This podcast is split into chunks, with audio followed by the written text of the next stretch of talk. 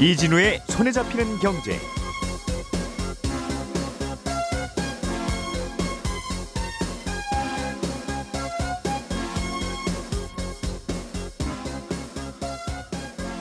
안녕하십니까 이진우입니다. 정부가 하는 많은 일들 중에 하나가 세금을 적절하게 걷고 거둔 세금을 효율적으로 쓰는 겁니다. 그러려면 세금이 어느 정도로 들어올지를 정확하게 예상을 해야 되는데 작년에 정부의 세금 수입 예상치와 실제 세금 거친 금액 차이의 오차가 꽤 컸습니다. 생각했던 것보다 세금이 훨씬 많이 거친 건데요. 그래서 정부가 앞으로 세금 거치는 금액을 전망하는 방식을 좀 바꿔보겠다고 했는데 어떻게 바꾼다는 건지 오늘은 이 얘기를 좀 먼저 좀 들어보겠습니다. 전기차에 들어가는 배터리는 성능이 좀 줄어서 어, 원래 성능의 한 7, 80% 정도로 줄어들면 이제 자동차용 배터리로는 쓸 수가 없습니다. 그래서 성능이 떨어진 배터리는 따로 분리를 해서 지자체가 보관을 하게 되어 있는데 지금은 그걸 지자체가 보관만 하고 있는데 앞으로는 이폐 배터리를 필요로 하는 기업에게 판매를 할 수 있게 됐습니다. 이 소식도 좀 들어보겠습니다.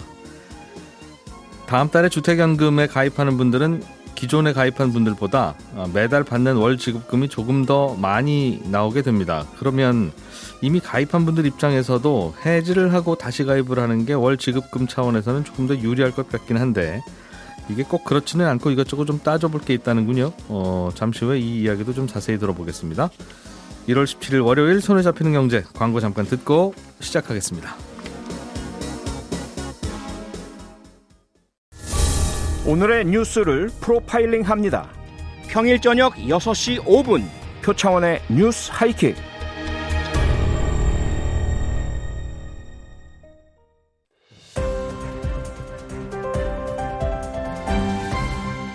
이진우의 손에 잡히는 경제. 네, 오늘도 경제 뉴스를 상큼하게 정리해 보겠습니다. 김현우 행복자산관리연구소장, 손에 잡히는 경제 박세훈 작가, 그리고 나수지 한격 경제신문 기자님과 함께합니다. 어서 오십시오. 네. 안녕하세요. 자, 나 기자님이 네. 준비해 오신 소식 조금 좀 복잡하기는 한데 이게 중요한 문제라서 좀 들어보겠습니다. 정부가 예산안 짜는 방식을 조금 좀 바꾸겠다는 것 같아요. 네, 조금 더 맞습니다. 구체적으로는 그 정부가 가계부를 짰다가 예상과 다르게 급히 좀 쓸 곳이 생기거나 뭐 계획을 다시 하게 되거나 하면 다시 짜는데 조만간 이 계획을 추가 발표할 예정입니까? 네, 맞습니다. 이 말씀하신 대로 정부가 매년 예산안을 짜고 예. 여기서 계획 변경되면 추가로 이제 경정 바르게 고친다는 거죠. 추가 경정 예산이라는 걸 다시 만드는데 네. 올해는 유례 없이 1월에 14조 원 가량을 원래 계획보다 좀 더 쓰겠다 이렇게 계획을 수정을 했습니다. 음. 근데 이거를 바꿀 수는 있는데 이렇게 1월에 정부가 예산안을 다시 좀 고쳐보겠다라고 하는 거는 굉장히 이례적이에요. 이 1월에 바꾼 게 1951년 한국 전쟁 때 이후로 한 번도 없었습니다. 음. 그리고 2월에 예산안을 고친 것도 이 98년 IMF 이후에 한 번도 없었거든요. 생각해보면 한 번 계획을 세웠다가 이제 그 계획을 시작한 지 한 이제 보름 정도 됐는데 이렇게 연초에 바꾼다는 거는 어떻게 보면 애초에 계획을 좀 잘못 세운 거 아니냐 음. 이렇게 비출 수 있으니까 잘 하지는 않는 일입니다. 이럴 거면 정- 작년 10월에 바꾸지. 그렇죠. 그 두 달 앞을 못 내다봤단 말이냐. 이제 그런 얘기가 된다는 거죠. 갑자기 네. 무슨 전쟁이 나지 않는 한. 맞습니다. 그래서 음. 굉장히 이례적인데, 근데 그럼에도 정부가 이렇게 예산안을 보름 만에 손질하기로 한 거는 그만큼 예상하지 못하게 오미크론 변이가 많이 확산이 됐다. 그러면서 음. 거리두기 관계가 다시 강화가 됐고, 이렇게 방역 조치가 길어지니까 소상공인 자영업자들이 많이 어려움을 겪고 있는 상황인데, 요게 그럼 돈이 없느냐? 그게 아니라 작년에 돈까지 예상보다 더 많이 이 거친 걸로 추정이 된다. 음. 그러니까 이 추가 경정 예산을 이례적으로 표, 어, 편성을 했다. 이렇게 예. 얘기를 하고 있습니다. 돈도 넉넉하고 쓸 때도 생긴 것 같고 네. 1월 달 거로 바꾸는 게 좀 민망하긴 한데 그렇죠. 음, 그래도 쓸 건 쓰자 이제 그런 개념인가 봐요. 네, 맞습니다. 예상보다 세금이 얼마나 더 거쳤길래 계획을 바꿀 만큼 자금은 넉넉하다고 생각하는 겁니까? 네, 이게 정부가 처음에 예상했던 것보다 상당히 많이 거쳤는데요. 이 7월까지만 해도 정부가 세금으로 한 314조 원 정도 거둘 수 있을 걸로 봤는데 예. 11월까지 거둔 것만 해도 이미 이것보다 많이 거쳤어요. 323조 원이 거쳤고요. 그러니까 지난달에 그러니까 12월에 보통 들어오는 만큼만 세금이 거쳤다고 해도 예. 이 원래 7월에 예상했던 것보다 한 30조 원은 더 거치는 거고요. 음. 근데 그럼 왜 이렇게 예상을 잘못했냐라고 예, 보면 예. 어, 정부가 예상할 때는 코로나로 경기가 어려워지니까 세금도 덜 거치지 않겠냐라고 예상을 했는데 이 예상보다 주식 시장, 뭐 부동산 시장도 하락이었고 그러다 보니까 여기서 걷는 소득세도 늘었고 예. 또 경기 안 좋을 것 같았는데 수출이 잘 되니까 법인세도 예상보다 또 많이 거쳤다고 하거든요. 음. 근데 누구나 뭐 코로나 때문에 경기 안 좋았을 안 좋을 거다라고 예상을 했던 시기니까 예. 이 예상하기 어려웠을 것이라는 점은 이해가 가는데 음. 아무리 그래도 작년에는 좀 특히 너무 많이 틀린 게 문제가 되고 있습니다. 예. 왜냐면 아까 사- 앞서서 30조 원 더 거쳤다 이렇게 말씀드렸잖아요. 근데 그거는 작년 7월 예상보다도 더 거친 거고 음. 맨 처음 예산을 짤 때 예상했던 거과 비교하면 60조 원이 더 거쳤거든요. 예. 그러니까 올해 예상보다 원래 예상보다 한 20%더 거친 건데 이게 최근 10년 동안 오차가 10%를 넘긴 적도 없고 음. 어, 수치를 확인할 수 있는 게 90년, 1990년 이후인데 가장 오차가 심해서 예. 이거 왜 이렇게 예상을 못했느냐 이런 비판이 나오는 겁니다. 뭐 세금이야 부가세, 소득세 뭐 이런 정도인데 네. 개인 소득세, 법인세, 부가세 이게 이제 3대 세금으로 제일 많은데 음, 법인세는 원래 작년에 거친 건 재작년 이익을 바탕으로 내는 거니까 이거는 예상이 틀릴 리는 없는 것이고 대강 대강의 예상이 틀릴 리는 없는 것이고 아마 소득세가 더 많이 거쳤겠죠. 뭐 양도소득세 특히 이렇게 부동산 관련 세금들이 네, 주식 시장도 워낙 개인 자금들이 많이 몰렸으니까. 그러니까 거래세도 또 특히 더 많이 거쳤을 거고. 네. 음. 근데 이제 얼핏 들으면 다행인 건 생각보다 많이 거쳤다는데 왜 걱정이냐. 생각보다 적게 거쳤으면 왜 예상을 이렇게 했느냐. 어. 괜히 돈만 많이 썼잖느냐. 이제 이런 비난이 있을 수 있는데 많이 거친 거는 굳이 왜 문제냐. 어. 돈 생겼으면 그 돈 또 쓸 곳 마련해서 쓰면 되지. 돈이 없지 쓸 곳이 없냐. 이제 이런 생각도 할 수 있을 텐데 어, 왜 문제라고 보는 겁니까 이건? 네, 한 세 가지 정도로 약간 지적을 할 수 있을 것 같은데요. 첫 예. 번째는 이 예산을 짜는 기재부에 대한 신뢰도가 떨어지는 게 문제입니다. 그러니까 나라 살림살이 하는데 자꾸 예상이 크게 엇나가면 음. 이거 돈을 걷어갈 때도 너네 이거 정말 필요해서 걷는 거 맞아? 뭐 너무 많이 걷어가는 거 아니야? 뭐 의심하게 되기도 하고 예. 또 돈이 얼마나 들어올지 예상을 못하면 이 나라에서 적재적소에 돈 쓸 기회가 좀 줄어듭니다. 음. 아, 뭐냐면 개인을 예로 들어도 우리가 한 해 계획을 짤 때 뭐 건강검진을 받아야겠다 뭐 이렇게 생각을 했는데 어, 올해 돈이 좀 안 들어올 것 같아. 그럼 예. 좀 미루자 이렇게 생각을 하겠죠. 음. 근데 예상보다 또 돈을 많이 벌었다. 그럼 건강검진을 그때 가서 하려고 하면 늦어지고 뭐 그렇게 되다 보니까 이 건강검진을 제때 못하게 되는 거죠. 예. 그러니까 나라 돈도 마찬가지로 얼마나 거칠지에 대한 예상이 틀리면 요 필요한 곳에 써야 될 돈을 적시에 쓰지 못하는 문제가 좀 생깁니다. 음.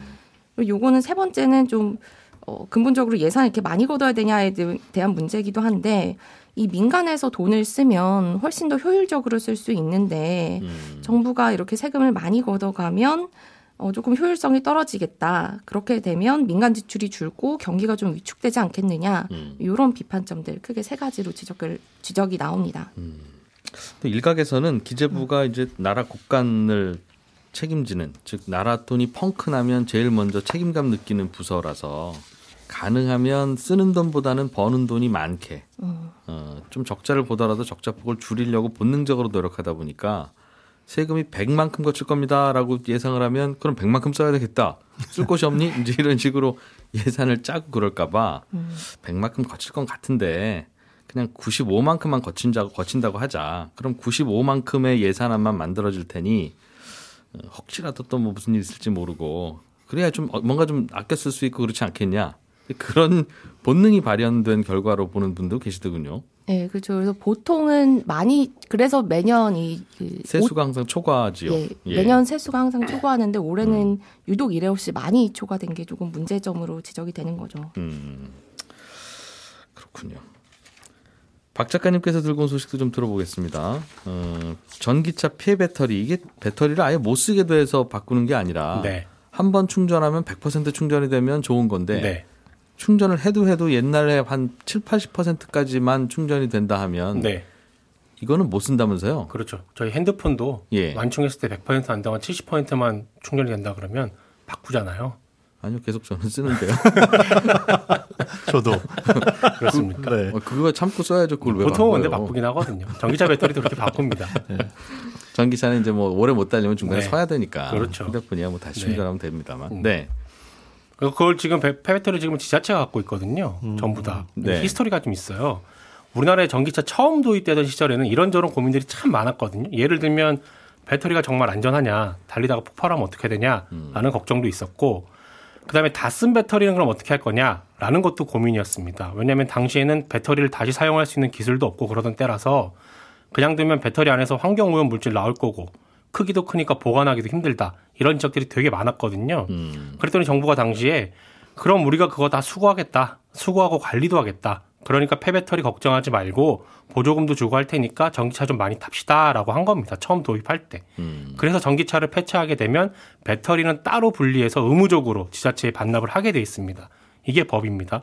다만 올해부터는 법이 좀 달라져서 올해 1월 이후에 사는 전기차는 나중에 폐차할 때 지자체에 굳이 반납 안 하고 본인이 알아서 처분할 수 있게끔 바뀌었습니다. 아, 그래요? 네. 그럼 내 거예요? 배- 올해 배터리가? 1월 1일 이후에 산 전기차는 그렇습니다. 아, 그러면 배터리 다 쓰고 나서 중고로도 그 배터리를 팔 수 있게 되면 네. 어, 이거는 작년에 보조금 좀 많이 받고 사신 분보다 오래 사는 게 이익일 수 있을 것 그럴 수 같은데요. 있습니다. 어, 그냥 자동 반납하면 그 배터리야 누가 뭐 저 제가 500만 원에 사겠습니다 하더라도 네. 못 파는 건데 그렇죠. 이제 앞으로는 팔 수 있다는 거잖아요. 그렇습니다. 오, 그렇군요. 지자체는 그 배터리들을 어디에 그럼 지금까지는 보관하고 그 있습니까? 지자체가 따로 자기네 동네에 보관하고 있는 건 아니고요. 예. 그 용량이 꽤 크거든요. 정부가 만든 큰 배터리 창고 같은 게 있습니다. 음. 내륙에 한 다섯 개 정도 있고요. 제주도는 제주도 별도로 그런 창고를 한 개 따로 갖고 있습니다. 하게 배에 싣고 나올 수는 네. 없으니까. 거기 모아서 이제 보관을 하고 있는데 배터리 팩이 대략 한 400kg 정도 되거든요. 네. 그 팩 기준으로 한 600개 정도가 음. 전국에 보관이 돼 있습니다. 아직까지는 폐차된 전기차가 많지는 않아서 네. 폐배터리도 아직까지는 생각보다 숫자가 적습니다. 근데 이제부터는 쏟아져 나오겠네요. 그렇습니다. 음, 고령화되면 노인들 쏟아져 나오는 것처럼 네. 배터리도 네. 이제는 뭐 좀 나오겠죠. 네. 그러면 정부가 보관하고 있는 한 600개 정도 된다는 네. 배터리 100세트. 네. 그러면 그거는 앞으로 어떻게 합니까? 민간 업체들에게 파는 겁니다. 지자체가. 음, 그동안에는 예. 그 전기차 초고, 초기 보급 시절에 배터리를 정부가 보관하겠다고 했잖아요. 그러면서 만든 법안에 이렇게 내용이 들어가 있었어요.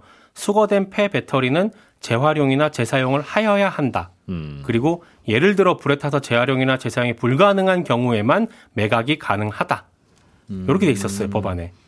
그런데 재활용이나 재사용할 수 있는 기술이 충분하지가 않았다 보니까 예. 그동안은 못 팔고 그냥 보관만 하고 있었던 건데 몇 년 전부터는 이제 재활용 업체들도 생겨나고 재사용할 수 있는 기술도 발달을 하고 예. 또 재사용하겠다는 수요도 늘고 그런 추세다 보니까 법을 바꾸어서 이제는 정부가 보관하는 배터리를 민간에 팔 수 있게끔 하는 겁니다. 음, 종전에는 그냥 여러분들이 알아서 하세요 하면 그냥 산이나 들에 다 버렸을 텐데. 네, 네, 그래서 그냥 갖고 있었다는 거죠. 그렇습니다.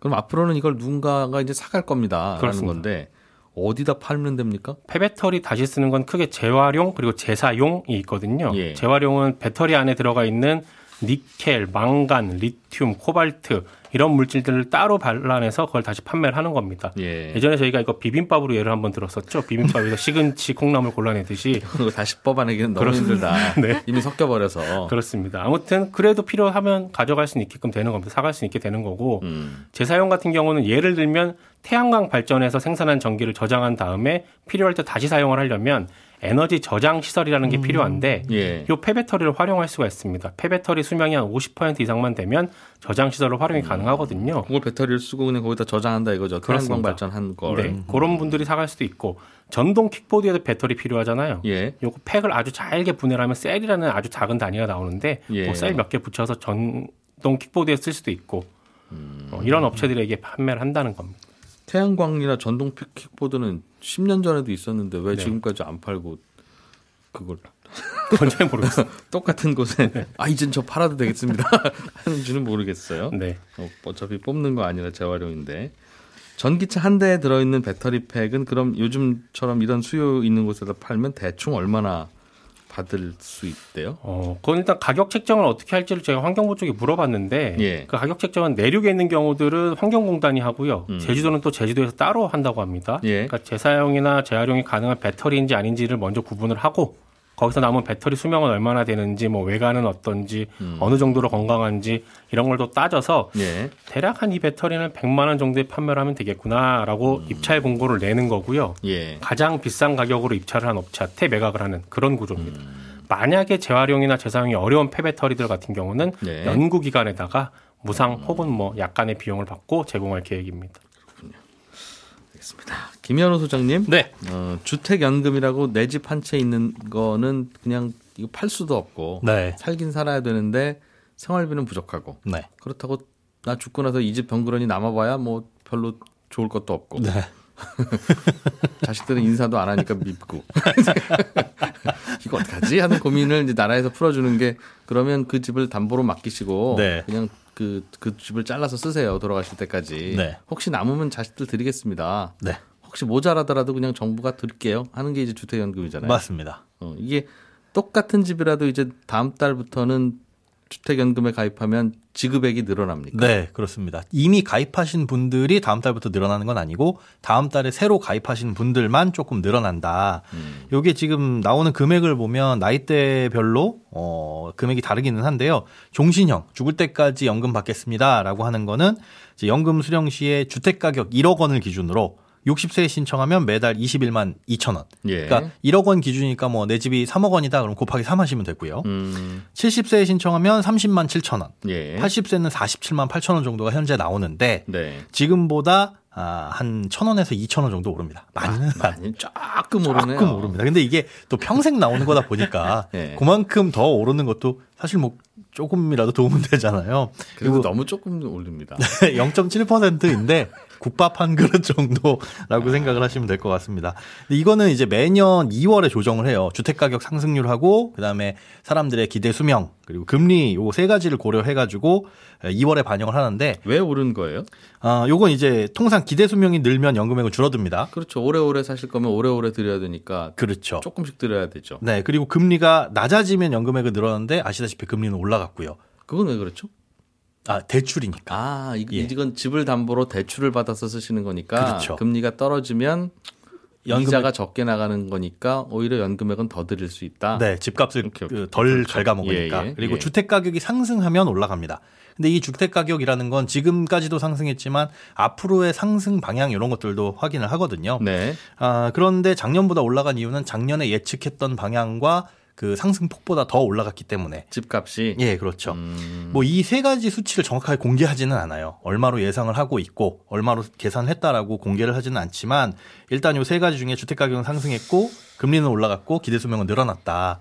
그래서 주택 가격 상승으로 인해 가지고 연금액이 올라갔는데 나머지 두 개는 연금액 하락에 좀 상쇄 해분을 보였고요. 어, 음, 그 말은 네. 앞으로도 주택 가격이 꽤 생각보다는 더 오를 겁니다라고 하는 예상이 반영된 거네요. 그럴 수도 있고 아니면 예. 앞으로는 생각보다 금리가 더 오르지는 않을 겁니다. 라는 게 반영될 수도 있는데 이거는 사실 말씀드리기가 되게 조심스러운 게 네. 그럼 주택금융공사는 지금보다 집값이 더 올라갈 것으로 판단을 하느냐? 예전에 예상했던 상승률보다 네네. 어, 올해 이후로는 그 상승률이 커지거나 네. 아니면 예전에 예상했던 것보다 것보다 금리 상승률이 더 낮을 낮아지거나. 거라고 생각하든가 네 아니면은 수명이 예- 줄어들 거라고 생각하지는 않을 거 아니겠습니까? 네 그렇습니다. 어, 그- 그런데 이거를 이제 중장기적으로 판단을 하기는 하지만 예. 하지만 이런 변수들이 변할 수가 있잖아요. 그래서 매년 판단을 하는 겁니다. 조정은 하되 예, 작년에 생각한 주택 가격 상승률보다 올해는 음. 더 높아졌으니까 올해 가입하신 분들은 조금 더 늘리자. 그래서 이 반대로 따져 보자면은 내년에 주택 가격 상승률이 올해 예상한 것보다 좀 떨어지면 예. 내년 2월에는 더 낮아질 수도 있다라는 거죠. 금리는 올라갈 거고 집값은 떨어질 겁니다가 주- 정부의 입장인데 주택금융공사는 어쩌자 그렇게 반대 예상을 집어넣어서 음, 아니, 무슨 각자 보는 시각이 다를 수 있으니까 네, 예. 그거 영향 받는 게 오히려 이상하죠 사실은. 네, 네, 네. 음, 그러면 네. 그러면 다음 달부터 그럴 거면 아우 나 지지난 달에 서- 하려 했는데 예. 손경제 김현우 소장이 이거 좋다고 그래가지고 했는데 이게 뭐냐 도대체 어떻게 할 거냐 이거 네. 후회되시는 분들 국밥을 한 그릇 사라 매년 네. 어떻게 수 겁니까? 없고 이게 이제 대출을 실행한 지 30일 이내라면 그러니까 연금 받은 지 30일 이내라면 철회를 할 수가 있어요. 음. 예. 그냥 돌려드릴 수가 있고 이건 없던 일로 이거고 음, 더 지났다라고 한다면 이제 해지를 하는 건데 이때 비용을 좀 생각을 해봐야 됩니다. 이게 주택연금을 가입할 땐 두 가지 비용이 들어가는데 첫 번째는 가입비. 예. 이것도 대출이다 보니까 근저당 설정에 필요한 비용들, 그러니까 법무사 비용, 등록세, 인지세 이런 것들이 들어갑니다. 예. 그런데 시세 6억짜리 주택의 경우에는 원래 한 110만 원 정도의 가입 비가 들어가요. 네. 근데 여기에서 등록세 같은 경우에는 2024년까지 75%까지 감면을 해주거든요, 최대. 음, 음. 그러다 보니까 실제로 6억짜리 주택에 한 50만 원 정도의 비용이 들어갑니다. 초기에 비용이 가입비, 예. 다시 하면 그 비용 더 내야 된다는 거죠? 예, 요건 안 돌려줍니다. 6억에 50만 원. 네, 그렇습니다. 뭐 그냥, 갖고 있는 게 낫네요. 조금 더 주는 게 뭐 1년에 국밥 한 그릇 정도라면서요. 그럴 수 있죠. 근데 집값이 예. 올라가는 것도 또 생각을 해 보셔야 되니까. 또 보증료가 있는데 요게 큽니다. 초기 예. 보증료하고 연보증료라는 게 있는데 요게 한 집값의 1.5% 그리고 매년 0.75%를 떼요. 근데 이거는 내가 직접 내는 게 아니고 대출금에 쌓여 있는데 예. 이거는 취소를 하면 그러니까 철회를 하면 돌려주긴 하지만 일단 한번 내 돈으로 반납을 했다가 환급을 받는 형태입니다. 번거롭지만 그렇게 되어 있어요. 예. 그러다 보니까 6억짜리 집 같은 경우에는 거의 한 천만 원 돈을 일단은 내서 해, 저, 취소를 한 다음에 다시 돌려받는 거라서 이 철회 같은 경우에는 목돈도 한 천만 원 있어야 되는 거죠. 예, 그렇습니다. 그런 부담이 들 수가 있습니다. 네. 김현우 소장, 박세훈 작가, 나수지 기자 세 분과 함께했습니다. 저는 잠시 후 11시 5분에 손에 잡히는 경제 플러스에서 다시 한번 인사드리겠습니다. 이진우였습니다. 고맙습니다.